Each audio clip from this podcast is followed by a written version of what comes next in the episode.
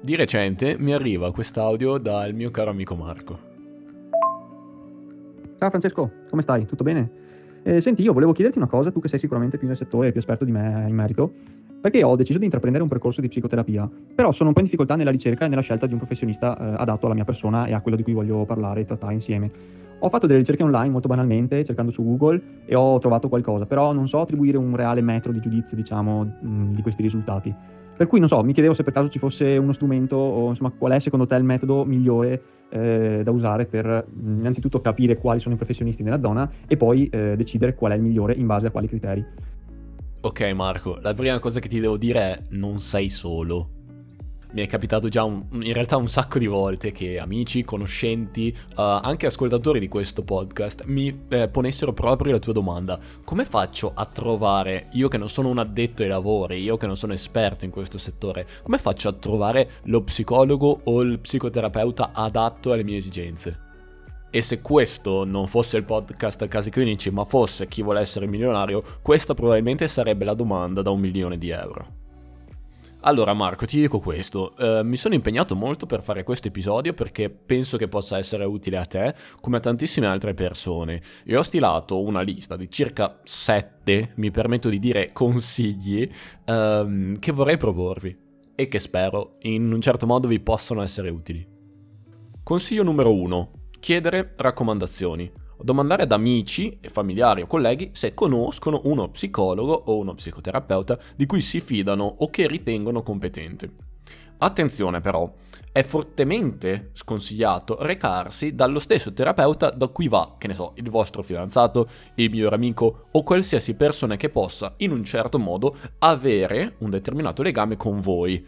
Questo perché i racconti che vengono fatti di voi al vostro terapeuta potrebbero portare in questi, al vostro terapeuta, l'instaurarsi di alcuni preconcetti, che sono normali, anche noi psicologi siamo vittime di questo, che anche la mente più lucida e più consapevole può faticare a distogliersi.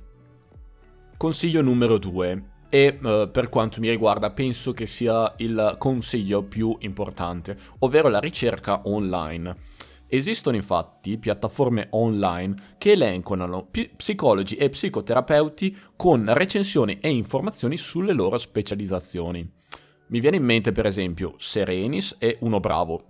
E tra l'altro questi sono servizi di psicologia online, quindi prettamente online dal vostro PC di casa. Se siete intenzionati a intraprendere un percorso di eh, psicologia, di psicoterapia online, eh, vi consiglio di andarvi ad ascoltare mi sto facendo un'automarchetta, 27 minuti con Daniele, co-founder di Serenis, in cui appunto parliamo uh, dei pro e dei contro la terapia online. Tra l'altro Daniele, mio quasi vicino di casa perché lui è di Vicenza e io lavoro proprio a Vicenza. Persona, ci tengo a dire ogni volta che parlo di lui, disponibilissima e molto molto lucida, soprattutto quando si parla di um, mentalità imprenditoriale e di psicologia e psicoterapia.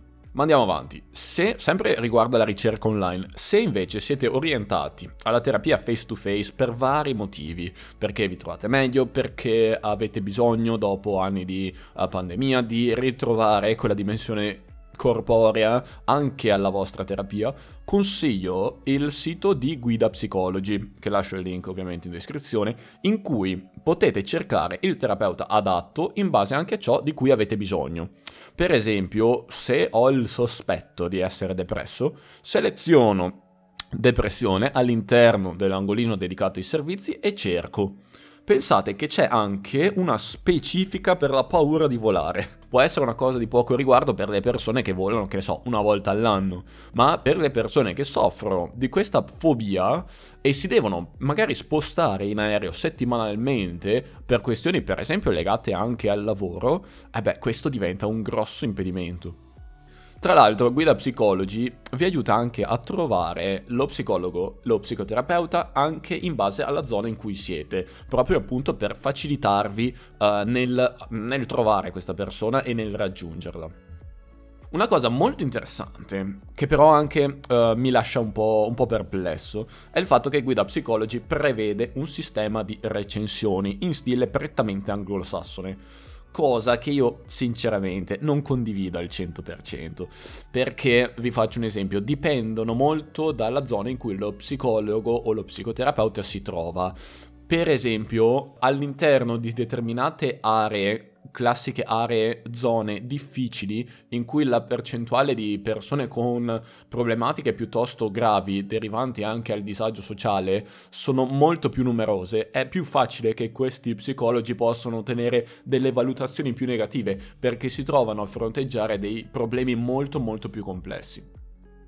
Un'altra cosa molto interessante di Guida Psychology è che inserisce all'interno della vignetta di ogni eh, psicologo e psicoterapeuta il prezzo per ciascuna seduta, che varia ovviamente in base al fatto che sia una terapia eh, sul posto all'interno del setting dello psicoterapeuta oppure eh, online.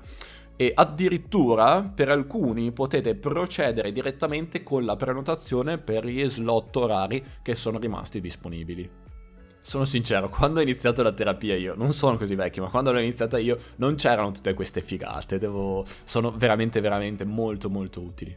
Consiglio numero 3, eh, consultiamo fonti autorevoli, organizzazioni professionali come l'Ordine degli Psicologi o, o associazioni di psicoterapeuti spesso appunto forniscono elenchi di professionisti qualificati e questo diciamo si collega al punto precedente cerchiamo di valutare le specializzazioni di ciascuno psicologo o psicoterapeuta in base alle proprie esigenze specifiche, come ad esempio torno a dire depressione, ansia, oppure abbiamo bisogno di una terapia di coppia, di una terapia di risoluzione dei traumi e via discorrendo. E anche questo punto si collega al precedente.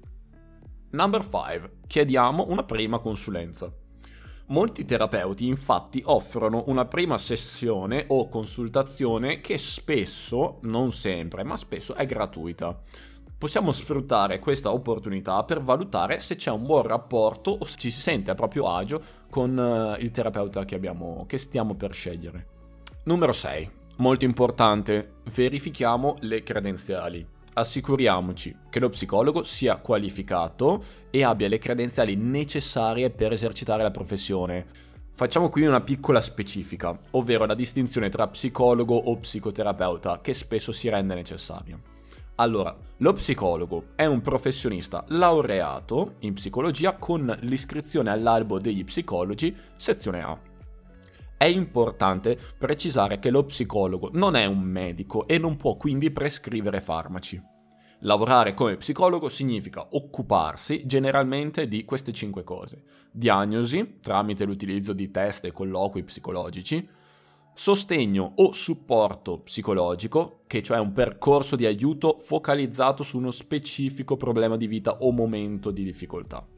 Numero 3, psicoeducazione, ovvero quell'attività volta a fornire informazioni utili per far chiarezza e affrontare uno specifico tema psicologico. Abilitazione e riabilitazione, ovvero tutti gli interventi volti a favorire l'acquisizione, potenziamento o il recupero di una o più competenze.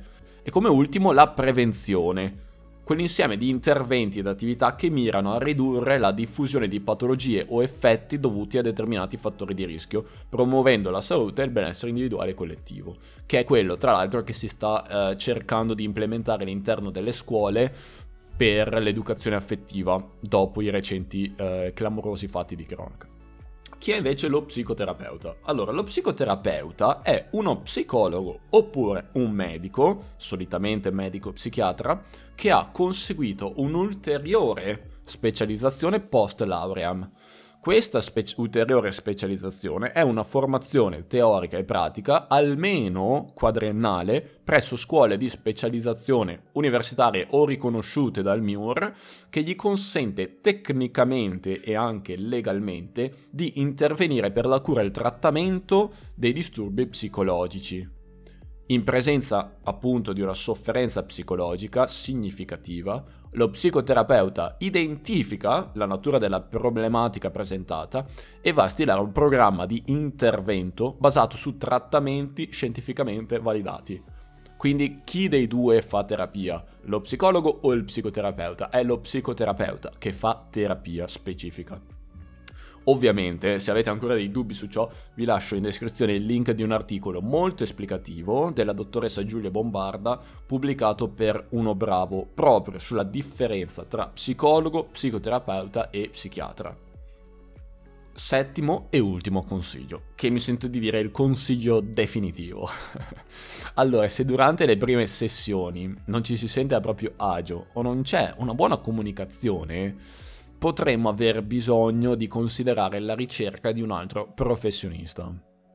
Ricordiamoci che il primo predittore per una buona uscita dalla terapia è proprio l'alleanza terapeutica tra voi e il vostro terapeutico, ovvero la creazione di quel feel che permette una buona compartecipazione al percorso di terapia.